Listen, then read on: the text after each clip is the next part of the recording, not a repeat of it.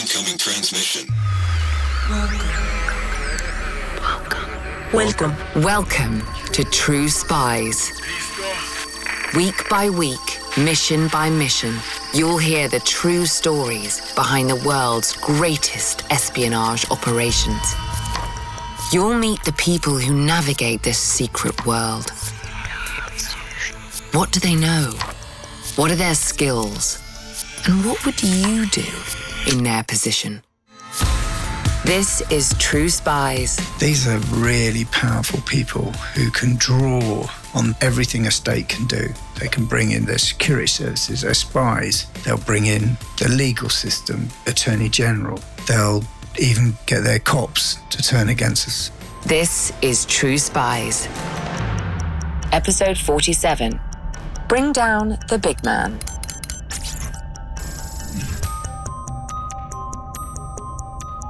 This is the story of taking down a bad man.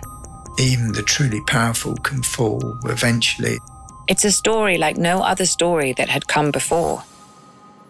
Nobody had ever taken a corrupt elite person who was massively powerful. And it's told by the man who led the investigation against him. Jonathan, Jonathan Benton. J B is what everybody calls me. Our protagonist doesn't just share his initials with the world's most famous fictional spy. Jonathan Benton is as sharp, brave, and skillful as any dapper agent you've seen on the big screen. But there are a couple of differences. Jonathan isn't really a spy. I'm a former senior detective. He's a cop turned forensic crime investigator. And unlike James Bond, he doesn't work alone. It'd be thoroughly unfair if I make it sound like I'm some sort of bloody superhero on my own. I was a detective at Scotland Yard that headed up a specialist team that investigated corrupt politicians. So throughout this story, we'll also be hearing about his colleagues who were at the front line of the action. The nucleus was really John and Pete. They're good, proper detectives, good, honest detectives. Honesty. You're about to find out what a rare thing that is in the world in which Jonathan works. Time to meet the subject of the investigation. This particular guy is called James Ibori. He's actually quite an interesting character. This is not like a normal villain. He's a big man, and they call him the big man. And he had big ambitions to match his physique. He was on a journey, probably all the way to the top, probably going to be president someday. By the late nineteen nineties, James Ibori had reached a level of power, wealth and influence that not many of us can even imagine. But life didn't start out that way for Mister Ibori. In fact, the story of his rise to power is astonishing. Just going back in history a bit, James Ibori lived in London. He lived here with his wife, Teresa. They lived in a modest semi-detached house in South London. His, his wife is working at Wickes, a D I Y store in the U K. It's a just a standard high street D I Y store. And they, and they got caught stealing property from the shop, basically, and, and decided to go back to Nigeria. That's when Ibori's criminal inclinations switched up a gear. From stealing hammer drills and shelving units to becoming embedded in the underbelly of Nigerian politics. There was a guy called Sani Abacha. He was the last military dictator in Nigeria, and Sani Abacha just stole money on a vast scale, an absolutely vast scale, emptied the country's huge amounts of the oil wealth. General Abacha was siphoning off Nigeria's oil money into his own pockets. But it's not that easy to spend the money you've stolen from the public purse. You don't want people asking questions about how you came by so much cash. You need to muddy the path that links you to the bribes, embezzlement and theft. Sani Abacha can't turn up at Credit Suisse or Goldman Sachs or Deutsche Bank or Barclays or any of those and say, right, give me a bank account, please. Especially when I'm president, because they'd be very nervous about taking you on because of all the corruption-related risks. So you don't put anything in your name. And if you're powerful and corrupt, you need to get your money into places where you can spend it without raising red flags. you need people with foreign bank accounts. People like, say, James Ibori. James was one person who had bank accounts and was prepared to let them be used to launder illicit money through. So how did James go from working behind the counter at a D I Y store in South London to a position where he could offer his services to the military dictator of Nigeria? He was well connected. He'd taken over the chief position from his father, and he was shrewd. And he very quickly got himself ingratiated with the right people. So he was effectively ingratiating himself with the president. Ah, yes, connections. And by offering the use of his U K bank accounts to the leader of Nigeria, James Ibori soon found himself rising through the ranks of power. By the time Sani Abacha died in nineteen ninety-eight, James had rubbed shoulders with enough of the right people that when the Nigerian government had a reshuffle, he found himself in one of the most powerful government positions in the country. He was appointed the governor of Nigeria's Delta State in the south of the country. It's where all the oil is. All the oil companies are there. It's one of the richest states in Nigeria. And if you're the state governor, well, you've got your hand on top of the tap that turns the cash flow. James Ibori had landed the plum job. This position was a reward for looking after General Abacha while he was in power. There are only two other jobs in Nigeria that could have provided a more lucrative opportunity for corruption: the Minister of Petroleum and the President. And yes, Jonathan has investigated them both. So James had gone from this kind of almost rags to riches in no time. He'd gone from being involved in petty crime in the U K to suddenly being one of the most powerful state governors in Nigeria. James Ibori now held a position of immense power. But on paper, he wasn't making big money. He was being paid a modest government salary for the job he'd landed, probably around forty thousand US dollars a year. But oh, would you look at that? His monthly credit card bill was two hundred thousand dollars. So, you know, it's... didn't take a lot to work out what was going on. James Ibori wasn't exactly a discreet spender. Let's hear some of the luxury items on the shopping list. A brand new Bentley, a fleet of armoured Range Rovers that cost hundreds and hundreds of thousands. He'd got a house in London. He'd got the house in Dorset, used for a couple of days a year. He'd got a massive big mansion down in Johannesburg. He'd got a great big villa in Nigeria. His private jet, everything he wanted, because he was in power now. Remove all purchased items. And we all know the expression, with great power comes, well, unfortunately in this case, gargantuan levels of corruption. You might not be totally clear on how this all works, unless you've laundered millions of dollars. Why would you know the ins and outs of cleaning dirty money? So here it is. Money laundering. A dummy's guide. But be warned. It's not quite as simple as people think. It's, you can't just move twenty million from some dodgy oil deal that's been paid into an account in Africa and get it across to, to London. You need to set up a trail of excuses and reasons. This is not an easy recipe for wealth, so proceed with extreme caution. You'll need to follow each stage carefully and procure your ingredients from the seediest sources. The recipe can take a few years of preparation, and the result? A very unsavory fortune. So here we go. First, you'll need access to an almost unlimited source of wealth. Maybe, say... Delta State. The seat of the cash cow in Nigeria. Yes, that's perfect. Now, you're not just taking a slice of someone else's dirty pie. You have your own source of state funds to feast from. Oil companies are seeking contracts worth billions of dollars, and they need to keep you sweet if they want you to sign off on the deal.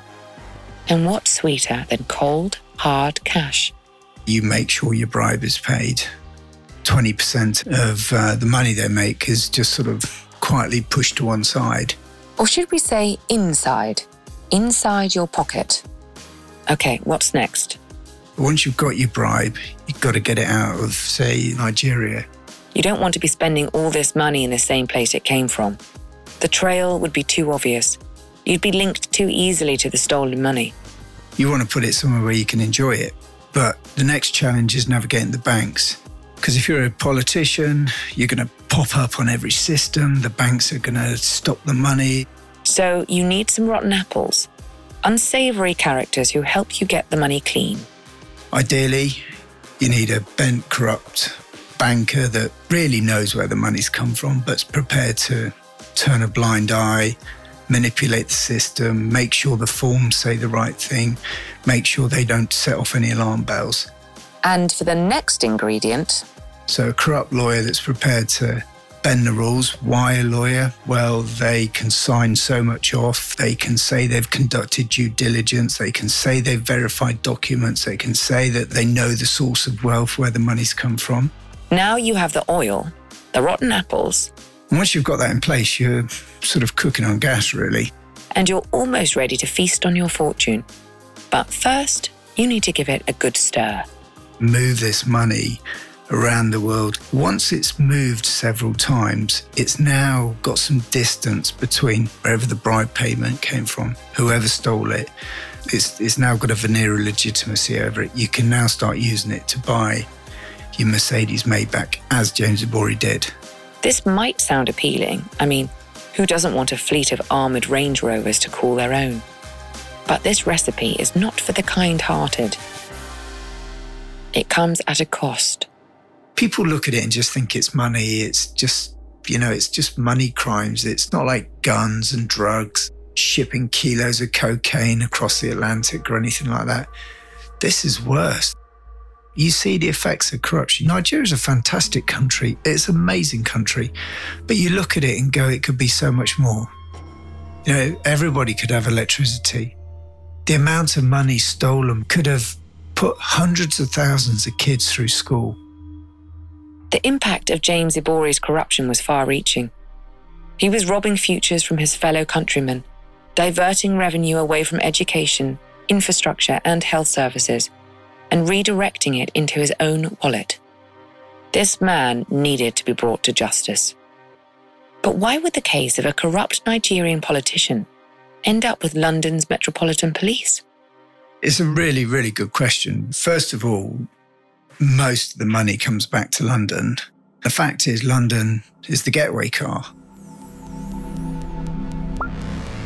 It's where James was funneling most of his stolen cash. It's where the money was being laundered and spent. Fortunately, we were funded by government to do this sort of work. We were there to try and tackle grand corruption, try and deal with the corrupt elite. The Metropolitan Anti-Corruption Police Team, led by Jonathan, was working the case with Nigeria's Economic and Financial Crimes Commission, also known as the E F C C.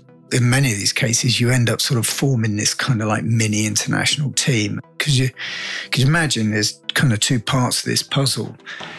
You've got to work behind the scenes and understand where the money's come from. You needed to understand how this money was getting out of Nigeria. We were working with a great guy called Nuhu Ribadu. He was the head of the agency over there. Really, really, really good investigator. So the E F C C in Nigeria, along with the Met Police in the U K, start to sniff out Ibori's financial trail. We've found his nice house here. We've followed all the money, worked out where the lawyer was. We started to understand which banker was working for him. We, you know, we knew where the kids went to school, where they went to private school, everything else like that. I mean, the evidence just kept getting stronger and stronger and stronger. But while Ibori was governor of Delta State, no one could touch him. The law as it was in Nigeria, he was immune from prosecution. You can't arrest him. We just couldn't do anything with him until he was out of office. So while they waited, they worked. We could monitor bank accounts, even search addresses in, in, in the U K and do that sort of thing. Then there was a problem. He got wind, the fact that we were investigating him. Of course he did, because we'd started searching his properties in London. That, of course, it's going to get back to him really quickly. And that meant trouble. The next thing that happens is Nuhu Ribadu, the head of the Economic and Financial Crimes Commission in Nigeria, was taken to an address and taken to a basement. A basement is never a good place to be. In the basement were a number of metal cases. Inside those metal cases were fifteen million dollars in brand new dollar bills. Nuhu was told to take the money, but he was never to go anywhere near James Ibori, and he was not to help us. He was to stop investigating and close everything down. He was to take the money and go. Tempting, isn't it? Think about it. All your debts paid off, your kids' university fees sorted, holidays in the Bahamas, all the flash cars you could dream of. There's a lot of people would take the money. fifteen million dollars in Nigeria in those days is a lot of money. And that's not local currency. It's U S dollars we're talking about. An absolute mountain of money. You could build a beautiful home. You could live an extravagant lifestyle. Would you trade your conscience for a truckload of cash? Life could be so easy if you just took the money, right? Thankfully, Nuhu wasn't prepared to do that. He took the money, but he took it straight to the central bank and deposited it and formally seized it. And this got back to James Ibori. And he obviously wasn't happy. So the next thing that happens to Nuhu Ribadu is he's in his car and he's ambushed. Two people jump out and spray his car with bullets. He thankfully got away and got out alive. You thought the suitcases of cash presented a big dilemma? That was nothing. You've barely got away from this incident with your life. Now you have to decide. To stay or to go.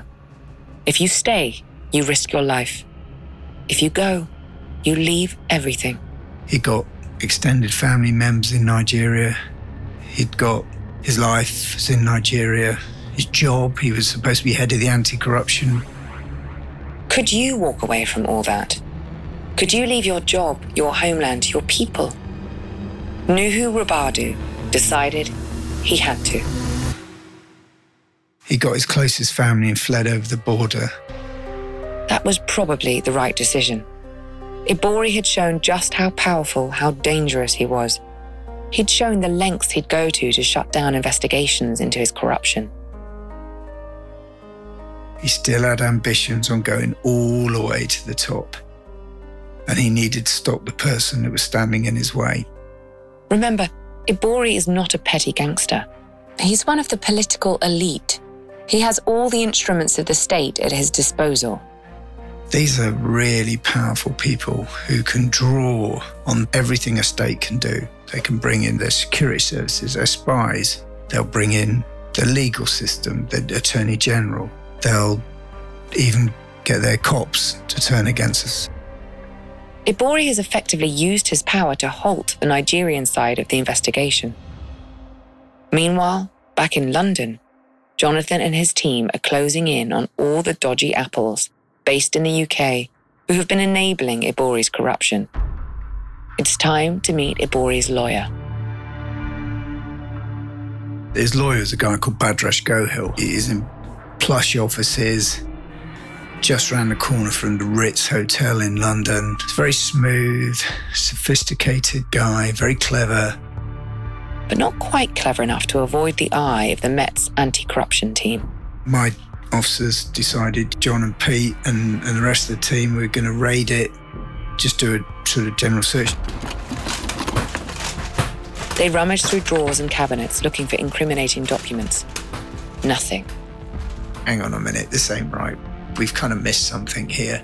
One of my detectives, a shrewd, experienced, just a savvy detective who knew something wasn't right. When you've searched the cupboards and shelves and drawn a blank, where do you look next? He put his arm up inside a fireplace to search inside it, and there were two hard drives hidden in there, and they were gold. He'd kept a record of every contract, of every financial transaction, of every company registration document, everything. The evidence was damning. A mass of shell companies that Gohil had set up to help James Ibori launder his money. What they found on those hard drives was enough to charge Gohil. And in two thousand ten, he was put on trial. He pleaded guilty to fraud and laundering money to the tune of thirty-two million US dollars. He was looking at a ten-year prison sentence for his crimes. The rotten apples were beginning to fall from the tree. So we were picking them off one by one by one. But unfortunately for Jonathan and his team, it wasn't going to be that simple. Gohil spent the next year in prison concocting an elaborate scheme to bring his case to retrial. And all the while, James Ibori remained a free man in Nigeria. He was living like a millionaire's lifestyle, really. But he was no longer a politician. He'd now finished his second term, and he was out of office. And that meant he was no longer immune to prosecution. But Ibori didn't seem too stressed, because although he no longer held an official position of political power, he still wielded influence. Money equals power. But Jonathan's team were determined to bring down the big man. And they spent years flying between the U K and Nigeria, collecting evidence against Ibori. John and Pete probably went about twenty-five, thirty times, backwards and forwards, sitting in dusty offices, going through records. They were tracing his financial footprints, trawling through accounts, following each credit card transaction, watching every booking, every payment made through every shell company that James Ibori was using to clean and spend his dirty money. We knew a lot about him, an awful lot about him. They were monitoring his every move, and the time came when they had to make their move. I remember the day the call came through, and it was to say James Ibori was in the air. He was sat in a private jet, and he was an hour away from landing in Dubai.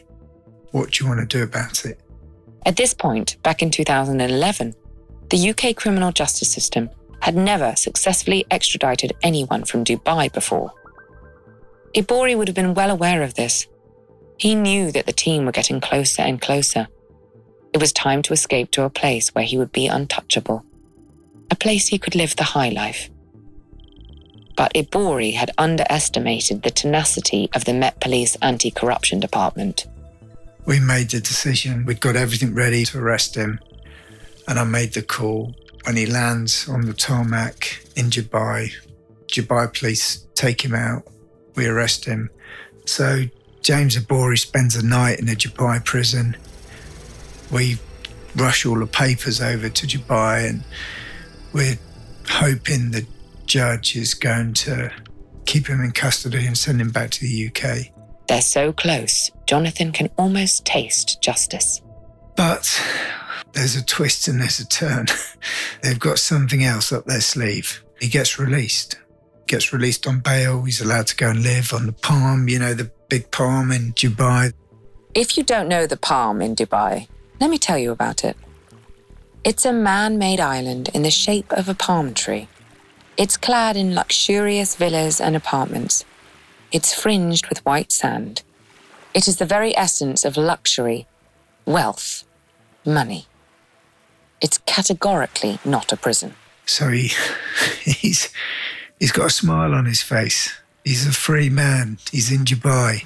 He's got the slight problem that he's not allowed to leave the country, whilst this trivial matter of the British police trying to get him back to London is dealt with. But he's a free man, for all intents and purposes. Hello again, True Spies listeners. This episode is made possible with the help of June's Journey, a thrilling detective game which you can play right on your phone.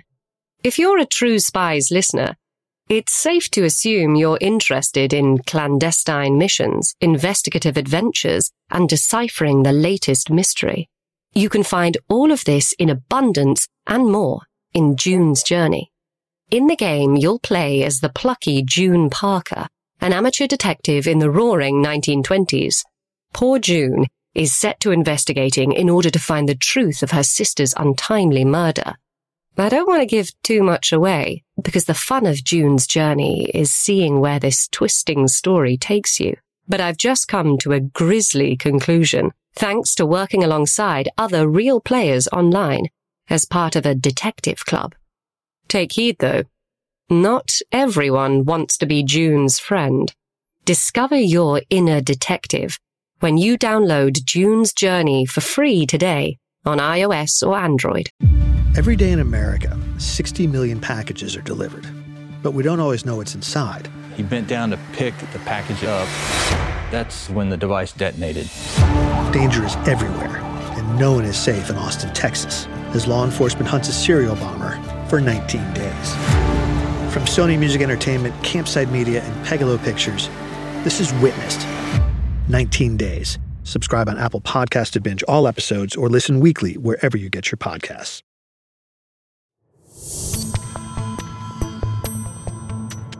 Ibori hired a very good lawyer in Dubai who pulled up a legal technicality to block his extradition to the U K. You can't be extradited if you have an outstanding domestic criminal investigation against you. And so Ibori's legal team have spun a story.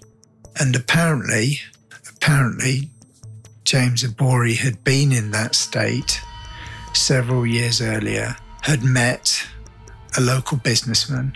The local businessman gave James Ibori five million US dollars to pay for a housing development, and James Ibori disappeared off with the money.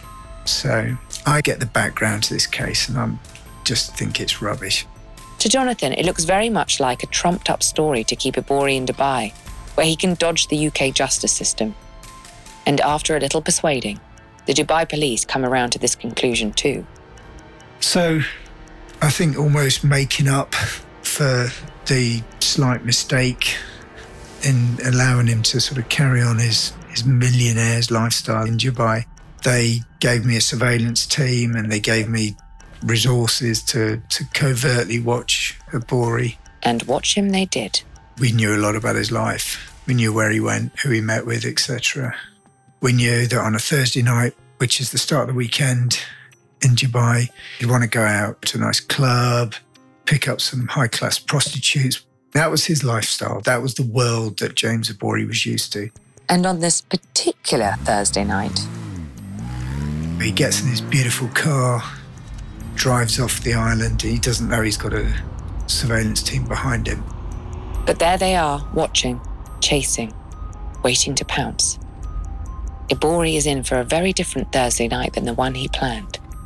The surveillance vehicle speeds up, James is pulled over, and bam. He served all the papers. One of my investigators was already waiting to then take him back in handcuffs, put him on a plane and take him back to the U K, which is what we did. So he's gone from the Palm sort of forty-eight hours earlier, and he's now in a South London prison. Finally, Ibori is behind bars awaiting trial. And the judge has indicated that he's not going to go easy when it comes to sentencing. Given the gravity of what he'd been charged with, how much he'd stolen, we'd seized hundreds of millions. So what does James Ibori do? He took the decision he was going to plead guilty, and it was the only way he could get his sentence reduced, to accept the game was over. But is it over? By now, you've got to know the big man pretty well. So, what do you think? Would James Ibori just put his hands in the air and admit defeat? Of course not. So what's the plan? Well, remember Ibori's lawyer, Bhadresh Gohil? He's been serving time, and he's been plotting something big. He was a rat stuck in a corner who had to lash out and try and work out a way of getting out. Where'd you turn now? Gohil had a nasty trick up his sleeve. Which was the allegation of corruption against the investigating officers. What a power move, to accuse the accusers. This would have been a fantastic way of appealing and getting all those convictions quashed. Gohil hired a legal defence team. And he also hired a firm to help gather information that could help acquit him. It's a London private detective company sort of thing. And it's run by, well, two guys I'll call C N and K N. I, I won't say any more about their names, but they were two very, very experienced ex-Scotland Yard detectives. What makes it slightly more galling and worse is C N, who was the director who ran the company basically. He had worked in our department many, many years before. He knew exactly what he was dealing with. He'd worked the anti-corruption system from the inside, and he knew how to play it. He knew what we could do, how far we could probably go, where our limitations might be. And now he was on the payroll of the other side. He could exploit that knowledge to help build a case to get Gohil and Ibori off the hook. They were there for one purpose and one purpose only. And that was to destroy the integrity of the two guys that have been dealing with this case tirelessly now for a number of years. Pete and John, Jonathan's two lead detectives on the Ibori case, were now in the firing line. An elaborate web of lies was being constructed to make it look as though John and Pete were bent cops, as if they had been illegally selling information to the private investigators hired by Gohil. In other words, Pete and John were being framed for corruption. C N and K N had built a dangerously convincing story that could put Jonathan's detectives behind bars. They're shrewd guys. They really are shrewd guys. They've done this all themselves. They've worked behind the scenes for many, many years. They know how it works. So how do you go about destroying the integrity of anti-corruption officers? Step one, fake a meeting. You set up a trail, you set up a log, and in your log, you say you've met somebody, a source. Their source's name is John. This is the information they've given you. So you make it look as though you've had a covert meeting with one of the anti-corruption officers pursuing your client. Step two, fake a bribe. You even go to the effort of making sure there's bank transactions to show you taking cash out. So you take five thousand pounds out in cash. And you say you go to a certain location and in your log and that you've handed over five thousand pounds. This is getting complicated. It's a murky game played in the grey areas of the law, a game invented by ex-cops and incarcerated lawyers. It's impossible to say who knew what was really going on. Did the team of defence lawyers know what the private investigators were up to? Did they know that documents and logs were being faked to make it look as though Jonathan's officers were taking bribes? Who knows? But it's likely that the lawyers involved would have been aware that the information they were receiving from these private investigators was odd and possibly not entirely above board. So, what to do with this dubiously sourced information? If the information was legitimate, it could get Gohil and Ibori a retrial. It could even get them acquitted. How could the court be expected to believe the allegations against Gohil and Ibori if the two cops on their case were taking bribes themselves? So, you see the conundrum. So how can you distance yourself from the source of the evidence whilst at the same time making sure it swings the case to your advantage? Well, the perfect opportunity came along. The Parliament had a select committee hearing evidence on corruption involving and the whole dirty, sleazy world of private detectives and whether there was this nexus, connection between corruption, the police and private detectives, et cetera. And they were hearing evidence. And, and the lawyer involved managed to get himself a place giving evidence in front of the select committee and stood up in front of a select committee and gave evidence that he knew of anti-corruption cops right now that were taking allegedly dirty money to pay for information in London now, and it was all being facilitated by private detectives. They then handed a written brief over as well, which included the names of the individuals. And why might a lawyer choose to reveal this kind of information in a parliamentary setting? It's all protected. It's parliamentary privilege. You can't be sued later on. It's a perfect bubble to release that information. Within this bubble, the legal team could reveal the supposedly damning evidence against Jonathan's officers without the fear of the law coming back to bite them if the information turned out to be fabricated. Not only were the legal defence team covering their backs, they were also making sure that the information they were releasing would make a splash. Weeks before the hearing, Gohil and his lawyer had anonymously leaked that written brief, the one that was handed over at the hearing, and gave the names of Jonathan's officers to some of the top journalists in the country. The B B C and The Guardian, you know, serious names. The media were hungry to publish these astonishing allegations, along with the names of those supposedly involved. But before the allegations were made public, the journalists first approached Scotland Yard for comment, and this promptly kicked off an internal investigation into what was being claimed. Teams of investigators at Scotland Yard poured over this, poured over every single bank transaction, travel booking, everything, and found out, well, hang on a minute, you say you were supposed to have met an informant called John, conveniently the name of the guy that's leading the investigation. You're supposed to have met him, but he's in a different country. He's on holiday with his family, and he'd been there for two weeks, yet you were supposed to have met him in London. What had been claimed in the leaked documents was starting to look suspicious. The timelines and locations didn't add up, and John had the alibis to prove it. Some of it, we know, was absolutely made up and completely fictitious.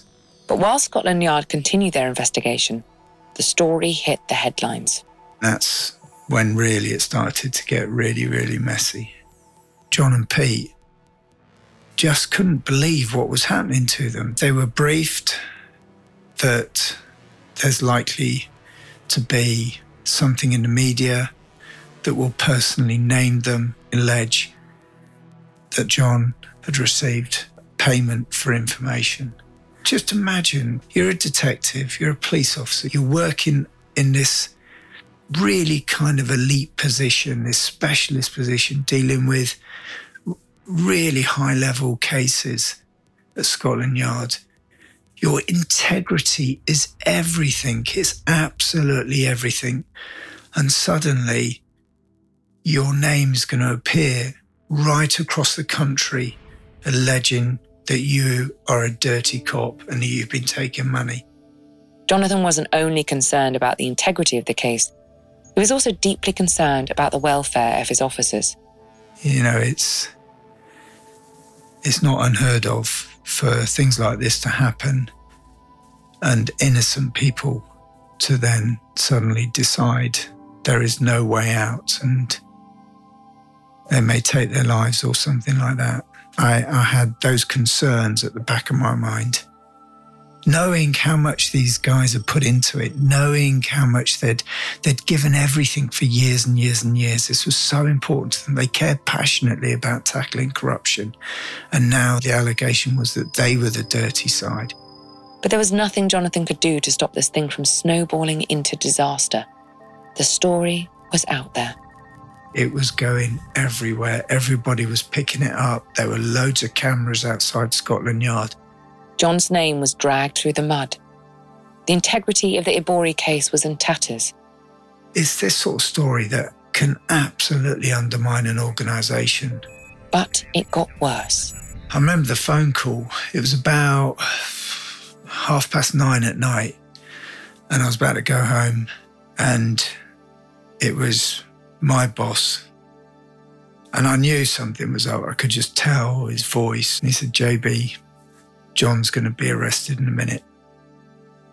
And we'd been informed that the anti-corruption cops, our own internal corruption investigators, were going to go round to John's house and arrest him and search his house, which is what they did, and take him in for questioning. And I think, you know, it's probably, probably one of the kind of lowest points, I think, of my professional career. Poor old John, you know, this anti-corruption cop now found himself sat in a police cell, staring around, not knowing what the hell was going on. John was taken into custody and questioned before being released on bail. But in their investigation, Scotland Yard uncovered more and more evidence to prove John's innocence. The wild allegations made by Gohil and his lawyers were being picked apart. So, it, I mean, it all started to unravel. Fortunately, they did look at K N and C K. That's the two private investigators working for the defence. And they did look at their company and they were looking at what they're doing. The police had a warrant to search their offices, and there they unearthed some damning evidence of their own. So C K was arrested and questioned, and it all started to unfold. The false trail, the fact that money was supposed to have been paid to people, yet they weren't even in the country. So that the whole web of lies and how this had been set up just started really to unfold. After a one million pounds investigation by Scotland Yard's Department of Professional Standards, John was totally exonerated. His name was not only cleared, it was extolled. He was promoted in two thousand fifteen and retired with exemplary conduct in two thousand eighteen. The documents that had been presented as part of Gohil's defence were proven to be false. Gohil's trick to try and get his conviction overturned had totally backfired. He was now looking at the possibility of an even longer spell in prison for perverting the course of justice. C K and Gohil were put on trial, indicted for false accounting. C K even admitted that the invoices detailing the bribery had been faked. But it's still not over. Are you ready for yet another unexpected turn? The case collapsed. The case completely collapsed. Jonathan thinks the private investigators designed themselves a get-out-of-jail-free card. What do you do if you know there is a risk that at one day you may find yourself with handcuffs on in front of a judge, facing charges, serious charges that are going to put you in prison for a long time? You make sure you've got an escape plan. Before we dive into Jonathan's theory, we're going to need a bit of a legal lesson. Listening carefully? When a case comes to trial, the prosecution must share all of their evidence with the defendants so that the trial can proceed fairly. This is called disclosure, and it's strict. If the prosecution is found to have withheld relevant material from the defence, the trial can be halted, even discharged. So the team working the prosecution against Gohil and the private investigators have to dredge up everything that relates to the case. That's hundreds, if not thousands, of files from their system. But what if there was a relevant intelligence report hidden somewhere in the system? Somewhere it couldn't be found. This wouldn't be difficult to do, according to Jonathan. The police and the intelligence communities and others, their information doesn't mix deliberately for national security reasons. It has to be kept separate. Someone with an intimate knowledge of how police information is stored would know this. Someone like, let's say, an ex-cop turned private investigator?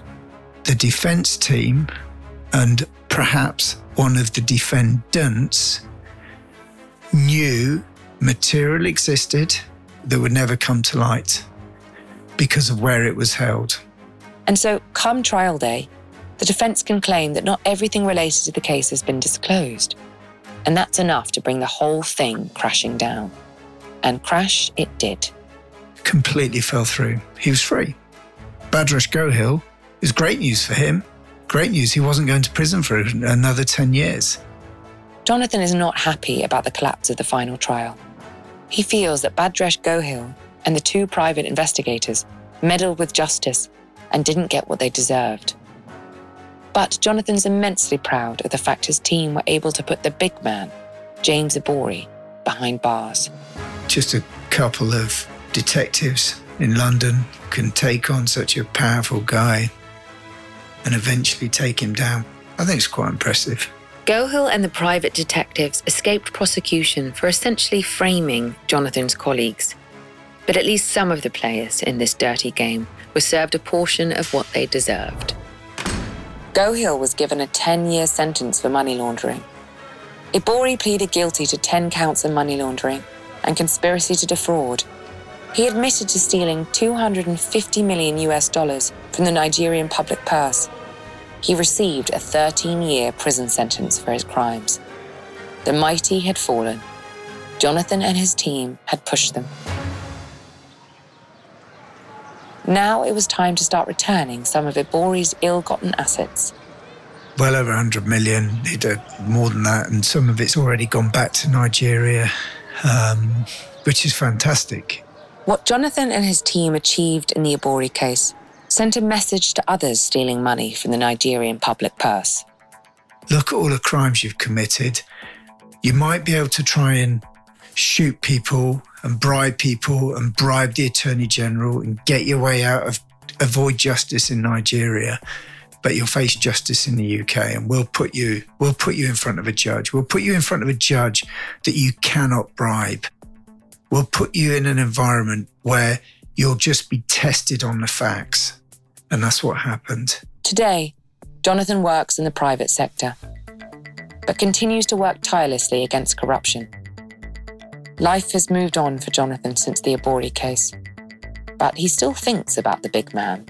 There's probably a little bit of almost mutual respect.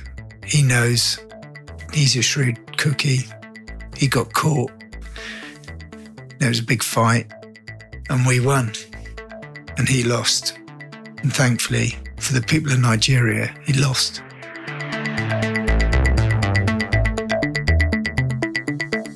I'm Vanessa Kirby. Join us next week for another mission with True Spies. We all have valuable spy skills, and our experts are here to help you discover yours. Get an authentic assessment of your spy skills, created by a former head of training at British intelligence at spyscape dot com. Disclaimer. The views expressed in this podcast are those of the subject. These stories are told from their perspective, and their authenticity should be assessed on a case-by-case basis.